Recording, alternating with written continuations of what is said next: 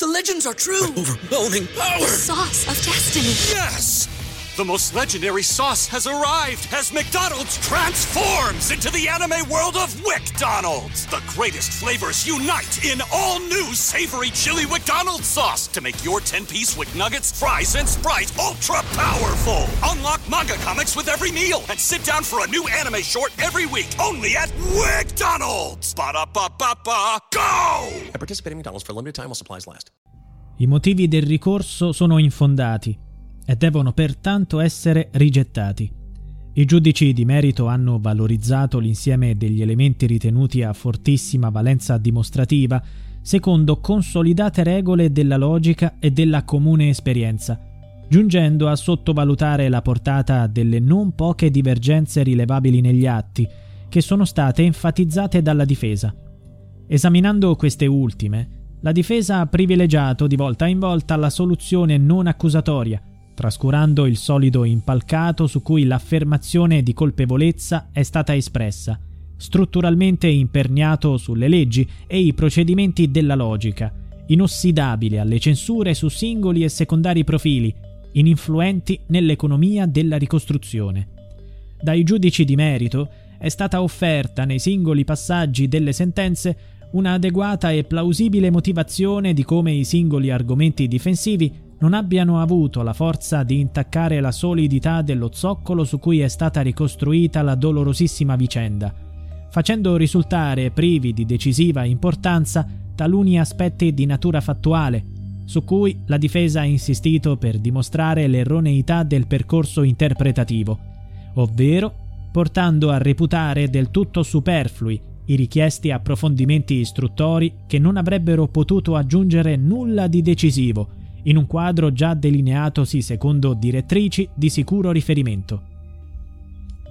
Queste sono le parole con cui la Corte di Cassazione, il 3 maggio del 2011, ha confermato la condanna all'ergastolo per Olindo Romano e la moglie Rosa Bazzi, respingendo le contestazioni della difesa. I giudici hanno ritenuto i due gli autori del massacro di Erba, dove, l'11 dicembre del 2006, furono uccisi Raffaella Castagna, suo figlio di due anni Youssef Marzouk, la madre Paola Galli e la vicina di casa Valeria Cherubini.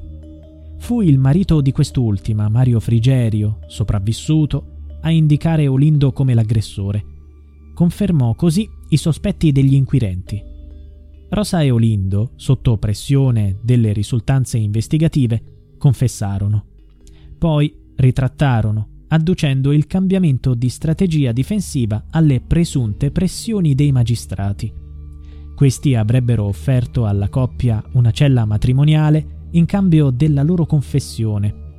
La difesa dei coniugi negli anni, per far riaprire il caso, si è costantemente concentrata su presunti errori nelle indagini e sul fatto che la memoria del testimone chiave, Mario Frigerio, sarebbe stata manipolata ha sostenuto che gli investigatori non approfondirono la pista della droga e dei traffici di Azus Marzouk, padre e marito di due delle vittime.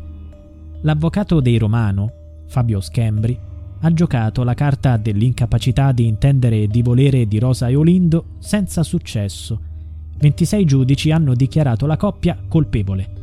Il caso sembrava risolto, ma dopo 17 anni di prigione per Rosa e Olindo, si prospetta la possibilità della revisione del processo. La difesa ha presentato una nuova istanza alla Corte d'Appello, aggiungendo nuove prove che, a suo dire, non sono mai state considerate e che sarebbero utili per dimostrare l'innocenza della coppia. Gli avvocati di Rosa e Olindo hanno messo insieme molti documenti, sollecitando il sostituto procuratore generale di Milano, Cuno Tarfusser, a chiedere di riaprire il caso la maggior parte di queste tesi erano già state discusse, motivate e respinte dalla Cassazione 12 anni fa. All'epoca il team difensivo dei Romano presentò 40 motivi di illegittimità della condanna alla Suprema Corte. Quei 40 motivi di illegittimità vennero presi in considerazione singolarmente ed estrapolati dall'impianto investigativo, che è solido e basato sulla ricostruzione logica. Considerate fuori contesto, quelle criticità hanno creato dubbi sulla colpevolezza dei coniugi e l'opinione pubblica si è divisa tra innocentisti e colpevolisti. Ma nessun giudice è mai stato incerto sulle responsabilità di Olindo e Rosa nel massacro. Ci sono centinaia di pagine che ricostruiscono il delitto, che fu premeditato. Anche il movente era chiaro. I Romano odiavano la famiglia di Raffaella Castagna perché era troppo rumorosa e maleducata. La loro invadenza stava minando la tranquillità. I coniugi erano determinati a farsi giustizia da soli e avevano preparato minuziosamente il delitto, l'alibi e l'incendio con cui cancellare le tracce. Avevano pensato a come disfarsi delle prove che avrebbero potuto incastrarli, ma non si aspettavano l'intervento di Mario Frigerio e della moglie Valeria Cherubini, attirati dal fumo. Loro avrebbero potuto incastrarli. Dovevano essere eliminati. Senza la dichiarazione di Frigerio, i Romano con tutta probabilità l'avrebbero scampata, ed è contro l'unico sopravvissuto al massacro che si concentrano 10 dei 40 motivi del ricorso contro la sentenza di condanna. È l'ultima possibilità per dimostrare l'innocenza di Rosa e Olindo. Si comincia dalle incertezze nella memoria di Frigerio. L'uomo, il 15 dicembre del 2006, descrisse l'aggressore dall'ospedale come un uomo robusto, dalla pelle olivastra, con i capelli corti e gli occhi scuri. Soltanto il 26 dicembre indicò il vicino di casa. Lo avrebbe detto dopo alcuni colloqui con l'allora comandante dei carabinieri di Erba, il maresciallo Luciano Gallorini adesso è accusato dalla difesa della coppia di aver suggerito insistentemente il nome di Olindo a Frigerio. Gli avvocati difensori hanno preso di mira anche l'intervento di altri carabinieri. Avrebbero visitato il superstite senza fare registrazioni ambientali. Su questo punto la Cassazione era già intervenuta e non ha ravvisato nessuna violazione, sottolineando la Corte territoriale non si è affatto nascosta che nella prima fase Frigerio avesse manifestato difficoltà a ricordare, avesse fornito dati confusi e contraddittori sul suo aggressore, ma ha compiutamente argomentato come il test abbia plausibilmente spiegato le sue difficoltà non tanto nel fare affiorare il ricordo offuscato a causa del trauma, quanto la sua difficoltà a credere che a inveire su di lui fosse stato il romano, suo vicino di casa che riteneva persona per bene e che dichiarava di aver riconosciuto distintamente nel momento in cui aprì la porta di casa Castagna, tanto da essersi chiesto cosa ci facesse in quel luogo. Secondo i giudici di terzo grado, non ci sono dubbi che Mario Frigerio riconobbe Olindo, ma i dubbi del superstite a fare subito il nome del netturbino sono da attribuire al fatto che faticava ad accettare il fatto che Olindo fosse un mostro. La Cassazione scrive la spiegazione fornita dal testimone sulla sua difficoltà a credere che potesse essere stato il romano ad averlo aggredito, nonché la dolorosa fermezza con cui questi ebbe a ribadire le sue affermazioni, hanno offerto un solidissimo ancoraggio che non poteva ammettere letture alternative al fatto che Frigerio ebbe a riconoscere subito il romano ma non riuscì sulle prime a darsi spiegazione della sua presenza in quel luogo. Nessun vizio di illogicità è dato riscontrare, come vorrebbe la difesa. Frigerio non è un testimone inattendibile. Ha continuato la Cassazione.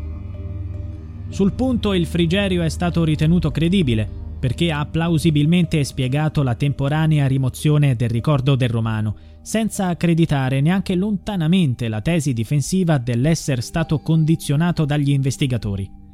Tanto più che la Corte territoriale ha anche sottolineato come sia stata proprio la circostanza di essersi trovato di fronte a soggetti conosciuti che sollecitò il romano a colpire anche i due ignari spettatori. Per dirla con una sua espressione, li colpì perché non si erano fatti i fatti loro. Sono del tutto legittimi quanto doverosi i ripetuti interventi degli investigatori presso il testimone, ricoverato in ospedale per apprendere da lui, unico teste oculare, indicazioni utili a indirizzare le indagini. In tutte le sentenze viene specificato che Frigerio ha sempre tenuto fermo di aver avuto distinti in mente i tratti del romano come suo aggressore, ma di aver esitato a menzionarlo fin dall'inizio perché voleva capire come fosse stato possibile che un normale condomino si fosse accanito così brutalmente su di lui e su sua moglie. È il sopravvissuto a ripeterlo più volte agli investigatori dopo aver fatto il nome di Olindo. Sempre, fin dal primo istante che mi sono svegliato, la persona che mi ha colpito era lui. Questo era fuori di dubbio. Questa era la sicurezza che avevo assoluta, però non capivo il perché. Ma un perché non c'era, dato che i killer non avevano intenzione di uccidere i Frigerio, che sono state delle vittime collaterali. Fu Valeria Cherubini, di ritorno dalla passeggiata col cane, ad avvertire il marito del fumo che usciva da casa Castagna, dove i killer, dopo gli omicidi, avevano appiccato il fuoco per eliminare le tracce. I Frigerio scesero al piano inferiore, incontrando Olindo che aveva aperto la porta per fuggire. L'aveva richiusa subito dopo aver visto i vicini, ma l'aria soffocante lo costrinse ad uscire di nuovo e a rivelarsi a Frigerio. L'uomo venne spinto a terra, picchiato e accoltellato alla gola. Raccontò Frigerio senza esitazioni durante il processo. Olindo mi teneva giù con la forza e con il peso del suo corpo. Mi ha tagliato la gola, no, non ho sentito più niente. Nonostante i tentativi della difesa, la credibilità di Frigerio non è mai stata messa in discussione. Questa volta andrà diversamente?